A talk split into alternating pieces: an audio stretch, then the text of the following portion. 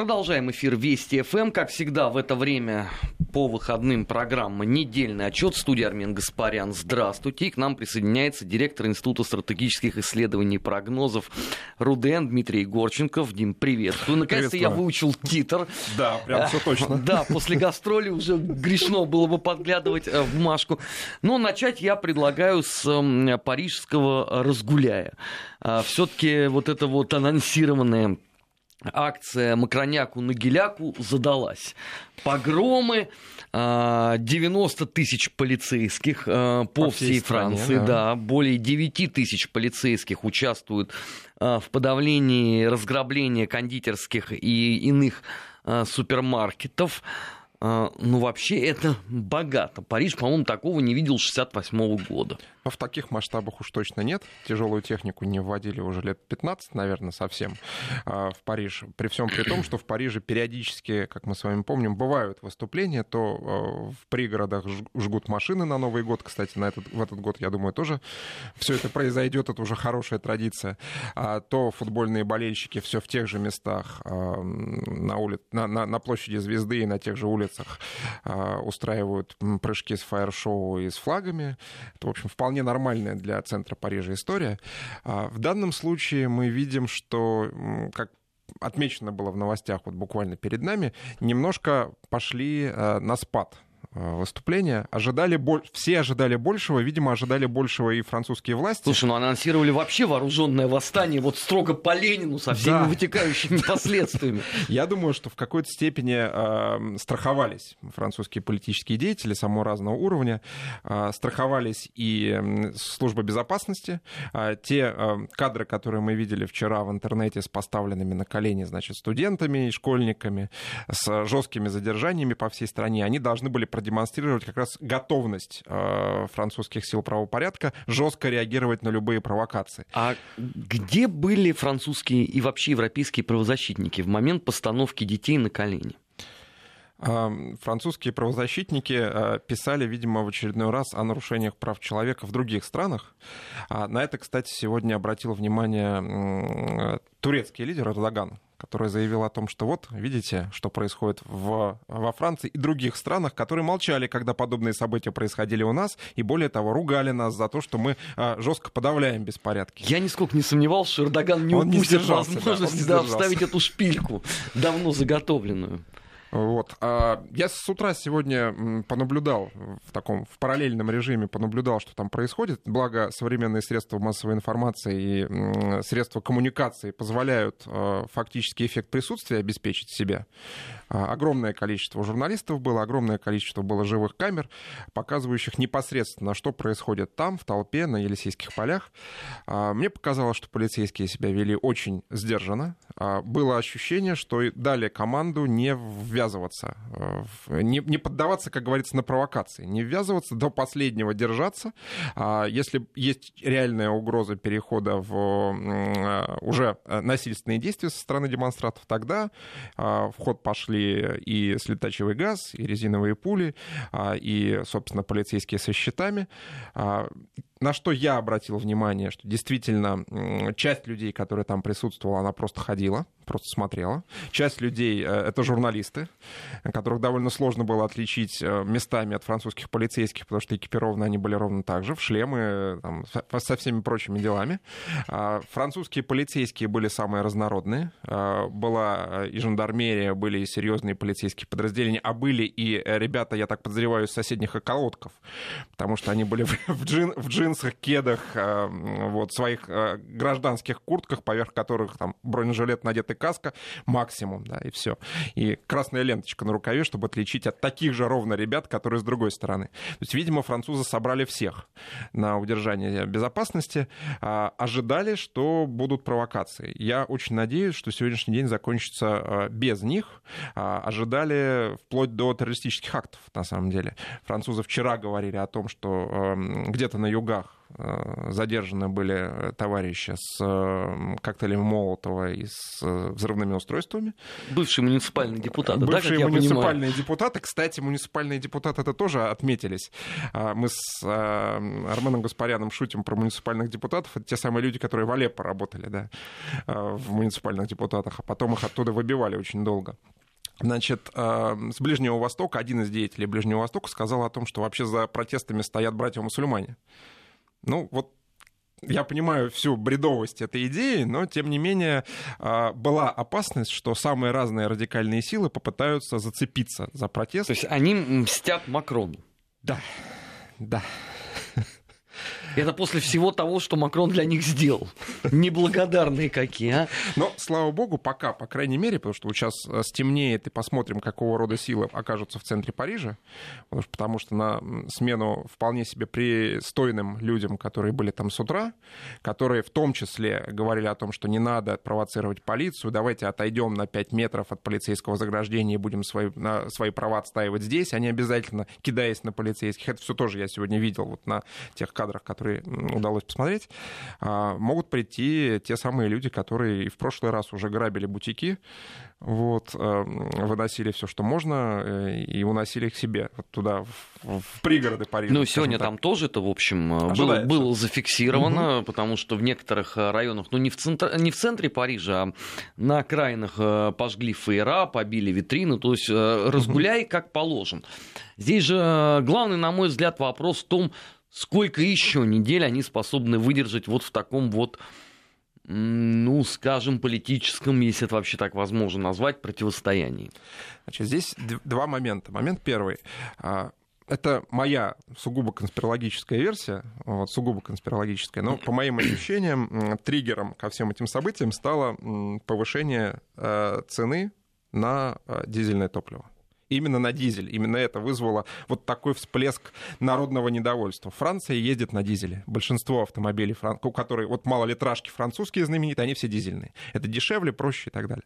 А, в том числе а, дизель, как мы с вами понимаем, это трактора сельскохозяйственные. Есть все фермеры тоже немножко так вот французские эм, удивились. А, особенно постановке вопроса. Напомню, э, французское правительство заявило о том, что мы уравниваем цены на дизель и на бензин, а, вот, потому что дизель это более э, опасное для окружающей среды э, топливо, и в этой связи все должны нести ответственность за то, что они разрушают окружающую среду. Не правительство, а... То есть сначала на протяжении десятилетий рекламировать дизель угу. как наиболее чистый экологический э, вид транспорта, поощрять э, замену бензина на дизель, угу. э, заточить под это часть производства и после этого сказать, а вот теперь мы уравняем цены. Да, многоходовка такая красивая. Многоходовая, красивая многоходовка. А, обратил, наверное, все, кто смотрели ролики сегодня из Парижа, видели людей с полосатыми черно-белыми флагами. Вот, это э, флаги Британии провинции. Франции, которая, ну, кроме того, что у нее там длительная история, в том числе и такой некой независимого стремления к независимости, такой относительной при этом, да, а, в том числе в плане сотрудничества и коллаборации с немецко-фашистскими захватчиками в свое время. Там не все, но кое-кто поучаствовал. Вот. Некоторые даже очень активно. Да, да. Так вот, э, не надо забывать, что Британия это одна из самых сельскохозяйственных провинций Франции. Это та провинция, которая и Францию, и значительную часть Европы кормит. Вот. И там как раз для людей, которые работают на земле, вот это э, новое повышение цен, оно было ну, совершенно, что называется, ни к силу, ни к городу. А эти люди тоже, безусловно, а, стали движущей частью этого протеста. Другой вопрос, что присоединились к ним, очевидно, и разного рода политические радикалы. Я как человек, занимающийся э, по такому исторически так сложилось темой цветных революций, вот таких те, технологий цветных переворотов разнообразных, да, насильственной смены власти, отмечал моменты э, в ходе сегодняшних выступлений, ну, чисто технологические. Посадки и сидения на земле перед э, полицейскими, да, с распеванием песен классическая технология. Люди... Символы, опять же, которые мелькают на одежде, символика, тоже не оставляют равнодушными. Символика мелькает, да. Кроме всего прочего, кроме... Э, никто не говорит, что почему-то есть еще малиновый жилет. кроме желтых жилетов, которые в массе, есть еще те люди, которые координируют движение. Они появляются ровно в те моменты, когда начинается навал толпы. Они этот навал координируют, это прям видно на съемках. Значит, технология работает нормально. Она пока работает в, в укороченном режиме, потому что нет достаточного финансирования, нет классических вот этих инструментов, которые применяли наши американские друзья на Украине и в других странах. Вот. Здесь они работают в таком в самопальном режиме, начитались книг Джина Шарпа, начитались там еще чего-то, но вот пытаются реализовывать. Но в принципе, в принципе, при должном внимании и заботе, опять же, со стороны того же американского президента, который, как мы с вами уже слышали, высказался... в Твиттере да, какой день подряд. Ни стыда, ни совести у человека. Вот. Дим, ну этот разгуляй э, перемахнет Новый год или условно рождественская распродажа помирит всех и дальше все за праздничные столы? Ну, французское руководство сделало несколько шагов навстречу, да, заявило о том, что вот то ли мораторий, то ли, может, вообще на весь следующий год отменят э, эту историю с повышением цен. А, это, мне кажется, сказалось на наполнении улиц сегодня, вот. А дальше действительно начинаются рождественские распродажи, начинаются праздники, уже так каждую субботу не походишь на улице, уже надо к родственникам съездить и так далее. Потом мораторий до середины года, а там переход в отпуска и так далее. То есть есть большая доля вероятности, что Макрон аккуратно вырулит из ситуации. Я не очень пока верю в прогнозы о том, что вот сейчас э, все, как говорят демонстранты, э, Макрон в тюрьму, вот, или как, как минимум Макрон в отставку. Оба лозунга звучали сегодня. А, думаю, что вырулят такого. Разговаривал просто давеча с германскими угу. друзьями. Они говорят, две недели еще будет Макрон, потом все. А, революционная стихия его поглотит. Революционная стихия может поглотить, но для этого надо внимательно почитать классиков. Что должно случиться, что должно быть сделано а, перед Сейчас, тем... подожди, да? ты классиков каких имеешь в виду? Из фонда Сороса или классиков революционного на, движения? На наших хороших наших. классиков, правильных, да, которые говорили, там, оборона есть смерть вооруженного восстания, там, и так далее. Вот по классическим схемам ничего сейчас не предвещает незамедлительной смены власти во Франции. А, думаю, что все это аккуратненько сойдет на нет. А, прежде всего потому, что сами а, демонстранты не представляют за что они вышли. Они понимают, что они вышли против Макрона, но этого как минимум недостаточно. Ну почему? За все хорошее против всего да. плохого. Ну, эту схему мы знаем хорошо, и на своем собственном опыте у нас такие любители выходить тоже есть. Вот. Но за все хорошее э, можно выходить один день, два дня, три дня, ну, четыре. Посмотрим, что будет там на следующей итерации. Мне кажется, что будет еще меньше.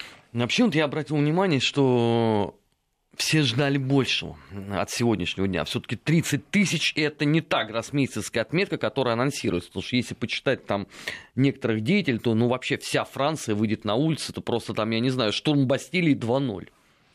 Ну, пока не видно такого. Пока видно э, желание кого-то запиариться, кого-то погулять просто, кого-то пограбить. Очень такое э, рыхлое движение, э, без всякой организации. Те заявления, которые лидеры делают, э, условные лидеры э, желтых жилетов, они тоже показывают, что их аккуратно, политтехнологично начинают разводить на группы. Да? Тоже по классике совершенно. Разбить верхушку вооруженного восстания э, по собственным интересам. Одни уже говорят, знаете, правительство сделало все, что мы хотели. Другие говорят, знаете, давайте подумаем, вот сейчас тоже праздники, посмотрим, как будет двигаться дальше движение. Третьи говорят, правительство ничего не сделало, вот, мы против всего, но, опять же, плана действий у нас нет. Единственное, вот я так и не понял, а где лоялисты э, французские? Ну, Макрона просто трудно таковым считать, да? Ну, вот остальные-то где?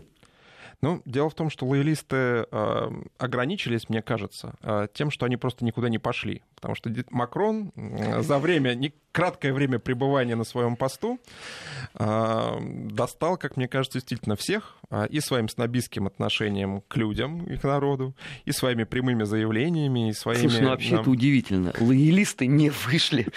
И в Андее тоже не случилось. То есть какая-то странная революция, не французская. А, не французская, но при этом все ищут Макрона. Все спрашивают, а где он? Ну, как что он... на прошлой неделе был на двадцатке. Да, он Важно, уе... дул щеки. Помнишь, это, Ваше Величество, у нас восстание. А, недельный отчет в эфире Вести ФМ. Сейчас мы а, прервемся на новости. Сразу после этого продолжим. Не переключайтесь. Недельный отчет. Недельный отчет. Подводим итоги. Анализируем главные события. 17 часов и уже 35 минут э, в российской столице. Программа «Недельный отчет» в студии Армен Гаспарян. У нас в гостях сегодня директор Института стратегических исследований и прогнозов Дмитрий Егорченков. А, в первой части говорили про Францию, переходим к Сирии. Прекрасная новость вчера. Знаешь, несколько раз перечитывал. А, Соединенные Штаты Америки назвали Россию и Сирию виновными в химической атаке на Алеппо 24 ноября. А, пока я пытался вспомнить, что происходило 24 ноября, пришло дополнение к этой новости, что дополнительно нанесен удар по больнице в населенном пункте провинции Дель-Эрзор. А, то есть люди работают на всех досках уже откровенно. Тебе даже больше скажу. В пятницу 7 декабря Госдеп заявил, что в сирийском Алеппо не было применено химическое оружие со стороны боевиков в конце ноября. А это вот все тоже 24 или это еще есть одна сакральная дата? Вот, вот называется 24 да. Все это вот да, это все, это все, все вместе. Понимаешь, э, у меня есть очень толковый переход от э, так. французских событий к э, разговору о Сирии. Я тебе сейчас прочитаю текст, ты его наверняка узнаешь. «Э, Меня зовут Бенуат, мне 7 лет. Я обращаюсь к миру из Парижа, где сейчас я живу. И это мой последний момент, чтобы жить или умереть. Извините, что я смеюсь, я просто за конец октября и начало ноября столько раз в исполнении Дмитрия Александровича слышал подобного рода текст. Э, про девочку Бану. Да, Все что, что, что, что уже не могу спокойно к этому относиться. Вот а, теперь а, новая девочка Бана, теперь из Парижа, пишет уже в Твиттере. Ну, уже верифицированы, я надеюсь, все ну, хорошо? Надо посмотреть, да, надо проверить. Папа муниципальный депутат, мама преподаватель языка, то есть традиция... все нормально, традиции соблюдены. Ну, теперь я спокоен абсолютно. Вот. А что на самом деле происходит в Сирии? А, мне кажется, самое важное, что сейчас а, на настоящий момент, ну, кроме там, продолжающихся э, налетов со стороны авиации американской, продолжающихся заявлений о том, что вообще-то в восточных провинциях, с американской стороны, в восточных провинциях Сирии, в частности в районе Дейр-Зора, идет э, наращивание потенциала исламского государства, запрещенного в Российской Федерации и много где еще. Это при всем при том, что это там подконтрольная эта территория как раз э, американцам и их союзникам. Э, комментарий простой, нам нужно обоснование для того, чтобы там остаться. Обоснование э, исламское государство наращивает свой потенциал. В той э, угу. части Сирии, которая контролируется американцами. А нас да. уже обвинили вместе с Асадом в том, что это мы виноваты. Это следующим шагом будет, когда окажется, что бороться с ними очень тяжело и невозможно, и они проигрывают в этой борьбе. Поэтому срочно нужно увеличить военное присутствие, вот, ну и так далее, и так далее. Ну, как, то есть каски и норвежцы уже готовятся к съемкам сейчас э, новых шедевров. Сейчас начнется, да. Это первая часть э, картинки такая м, печально-трагическая и театральная. При этом, а есть реальная часть. А, вот о, у нас было заявление Центра по примирению враждующих сторон в Сирии, генерал-лейтенант Соломатин, а, рассказал о том, что а, по состоянию на 6 декабря 2018 года в Сирии восстановлено 30,8 тысяч жилых домов, 709 образовательных, 711 медицинских учреждений, отремонтировано 927 километров автомобильных дорог. Ну, это, как я понимаю, правительством и а, при помощи кровавым, России. Да, кровавым Понятно. правительством, да, разумеется, которое борется со своим народом, как мы знаем. Вот. А, вот два этих параллельных процесса идут. Ну и процесс политического примирения а, тоже потихонечку движется. А, не так просто это, да, собственно, никто не думал, что это будет просто. Нащупать контуры новой Сирии.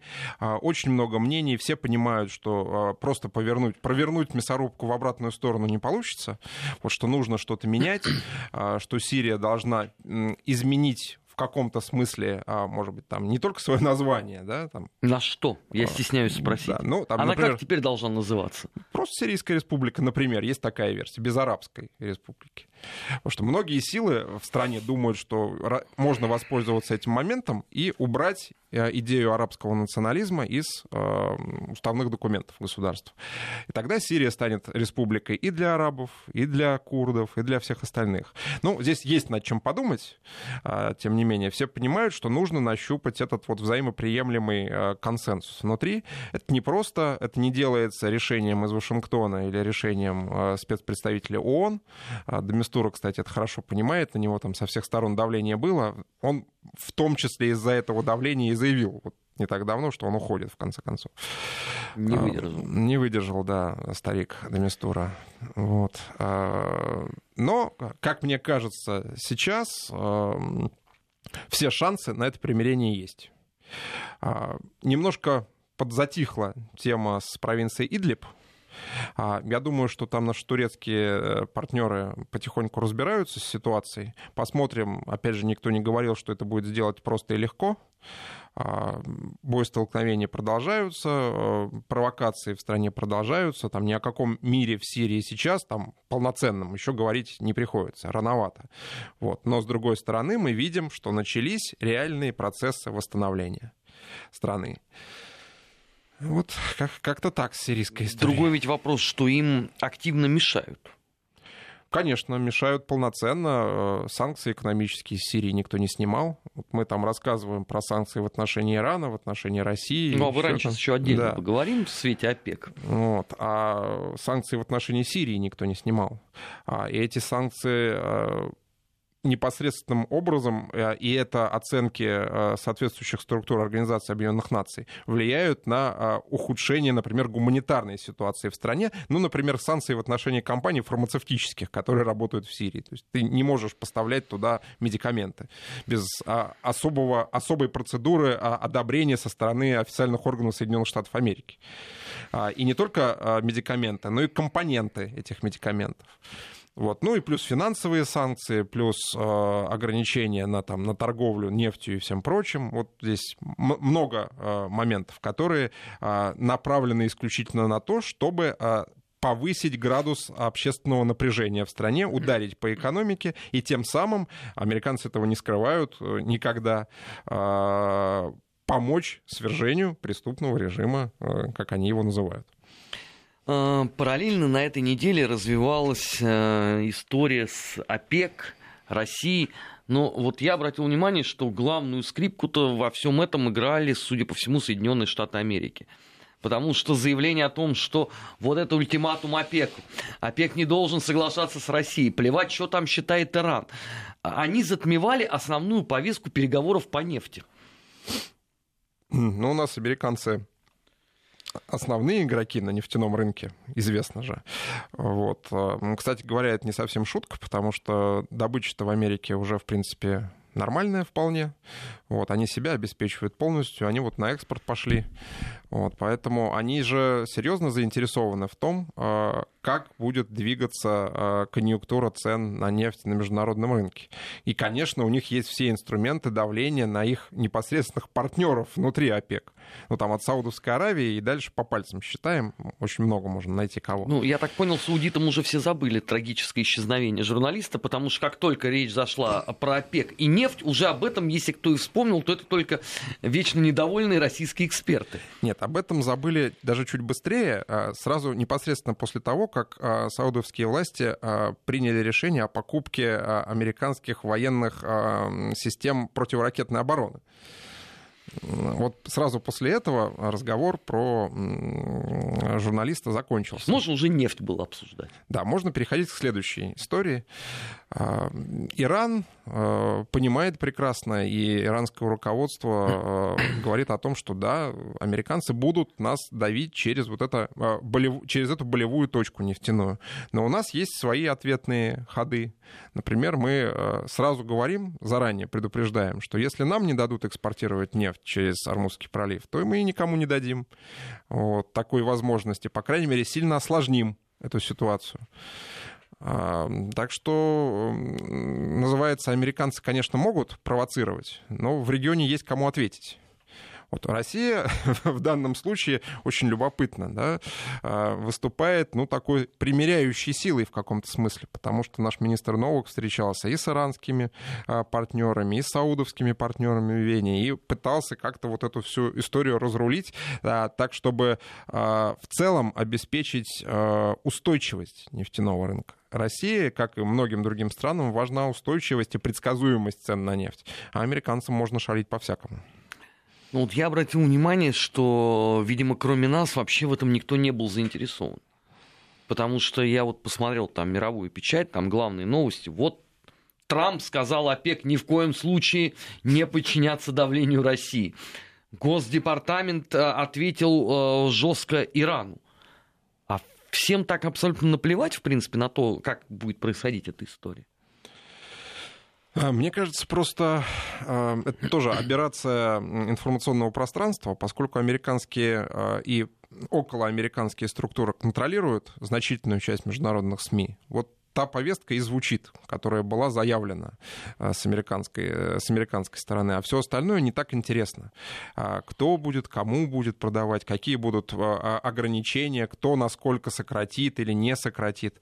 Это все не важно. Главное, что э, тот же самый президент Трамп еще раз запиарился теперь уже на том, что он а, рулит мировым а, энергетическим рынком. А, ты знаешь, ну здесь просто параллельно напрашиваешь. Когда речь заходит про условно «Северный поток-2», все крупные специалисты этой темы. Все знают, тут даже включая сколько винтиков и гаечек будет вкручено в эту трубу для того, чтобы обеспечить эти поставки. Но вот почему-то в случае с нефтью такое абсолютное равнодушие. Ну, мало ли там встретились, поговорили, Трамп разрулит. Ну, просто э, у Трампа есть задача, вот в спис у него есть наверняка, я уверен, маленький дневничок такой, может быть, даже розовый, в котором написано, первое, пункт первый, увеличить доходы американских военных корпораций. Да. Да, уже галочку поставил. Пункт второй, увеличить доходы э, по, по, по линии сжиженного газа. Вот там еще пока не пол... галочка только половинка нарисована, не до конца, не выполнена. А, конечно, а, как только разговор заходит о газе, как только разговор заходит о России, это очень удо... удобная спайка. С одной стороны, ты а, бьешь по своему крупнейшему стратегическому противнику и сопернику, что американцы, не скрывая, прописывают во всех своих уставных документах государственных. А с другой стороны, ты э, работаешь на собственный бизнес. Трамп, кстати, никогда не скрывал, что он этим будет заниматься. Он, он когда шел э, к президентскому посту, он, в принципе, так и сказал. «Э, мы будем увеличивать доходы наши от взаимодействия с партнерами, пересматривать все возможные договоренности э, международные, включая и в рамках там, системы международного права, договора, да, старинные какие-нибудь, которые американцы уже считают а, устаревшими, мы все это будем пересматривать, отовсюду будем выходить, если только это не приносит нам вполне конкретные ощутимые финансовые доходы. Э, ну, Трамп не перестает условно взрывать информационное пространство, что сегодня, насколько я понимаю, он обозвал тупым как камень несчастного Рекса Тиллерсона, который посмел что-то там ему возразить. Ну, это же известная конструкция. Трамп не терпит возражений в принципе. Тиллерсон не единственный человек, который пострадал от этого. Впрочем, есть, конечно, люди, которые, наверное, могут ему что-то говорить, но главное, чтобы это звучало не публично, и главное, что за этими людьми стояли, а, открываем розовый дневничок, представители первого и второго пункта. Финансово-промышленных кругов, как сказали бы в Советском Союзе на уроке политинформации. Вот, вот, вот, серьезных, именно тех, с которыми он заранее договорился. Очень хорошо. Я не знаю, смотрел ли ты вчера или нет, а, но были очень трогательные кадры всегерманского, ну я имею в виду ХДС, ХСС, прощание с Ангелой Меркель. То есть я не могу, конечно, сказать, что это сравнимо неиссякаемым потоком двигаются э, толпы э, печальных граждан Советского Союза на Красную площадь, но вот что-то похожее все-таки было. Ну, действительно, это целая эпоха, фактически медленно, но уходит. Вот, э, все понимают, что Меркель дальше, видимо, в политике не останется, ну, по крайней мере, на таких э, высотах германской политической жизни. Все понимают, что м, прекрасная женщина, которую никто пока еще до конца не выучил, как зовут. Вот. Двойная фамилия да, сложная. Сложная, да. Вчера просто был целый вал во всех средствах массовой информации, там ее и мужчиной называли, и огромное количество было оговорок, но я думаю, все привыкнут. В итоге, э, вот, видимо, она будет баллотироваться дальше. Не факт, что это получится, не факт далеко. А, но Германия тоже сейчас осознает, что нужно что-то менять внутри своей а, политической конструкции. Но при этом она ведь э, настроена весьма и весьма критично по отношению к России. Это именно та женщина, которая э, призвала не впускать российские корабли э, в чужие порты после ситуации, извините, в Керченском проливе. Ну, госпожа Анигрет Крамп Каренбауэр а, ничего другого и сказать, в принципе, не могла, а, потому что в данном случае ей нужно было быть антимеркель. Ну, по чисто политическим, технологическим аспектам. Если Меркель все-таки считается, несмотря на все сложности, относительно пророссийской, относительно, опять же, подчеркиваю, то тому человеку, который хотел бы ее заменить, нужно играть на противоречиях, нужно играть на противопоставлении. это еще кукиш АФД надо показывать с завидным постоянством. Абсолютно, да, кроме всего прочего. Вот, поэтому, да, я думаю, что это заявление было вполне вот в таком ключе ожидаемое, но это совершенно не означает, что это ее глубинное э, такое убеждение. Что... А у нее есть вообще какие-то глубинные убеждения? Вот это же самое интересное. Вот э, в чем ее политическая платформа? А, я Помимо не... того, что да, она да, антимеркель. Да, да. Я, честно говоря, думаю, что она а, попытается, и об этом сейчас многие эксперты говорят, а, европейские в том числе, попытается сделать а, из ХДС чуть-чуть более правую силу. Вот не полностью к альтернативе для Германии скатиться, да, но все-таки развернуть ХДС направо. Вернуться к истокам, Вернуться условно. относительно к истокам, да, немножко убрать вот этот глобалистский, левоглобалистский при этом уклон. Ее прошлое, ее история работы а, в Сааре, а, а это, в общем, промышленный вполне себе регион, а, говорит о том, что она будет думать об интересах германских промышленников, а это нас возвращает к теме о том, что именно германские промышленники сегодня уже, по-моему, только с демонстрациями не выходят, крупные при том промышленники, о том, что снимите санкции, дайте нормально сотрудничать с Россией уже в конце концов. Вот. Я думаю, что еще чуть-чуть и дойдет вот до такого. А, так что она будет, мне кажется, вполне себе эм, выдержанным политиком, а, который, да, наверное, не укладывается в классическую схему, расписанную там политологами за последние два года о правом развороте, а, но а, чувствующий эту тенденцию и пытающийся ее применить к реальной политике. То есть не популистски развернуться направо и сказать все, что говорят многие сейчас в Германии силы политические, а попытаться в реальности их реализовать элементы этой, этого народного стремления, скажем так.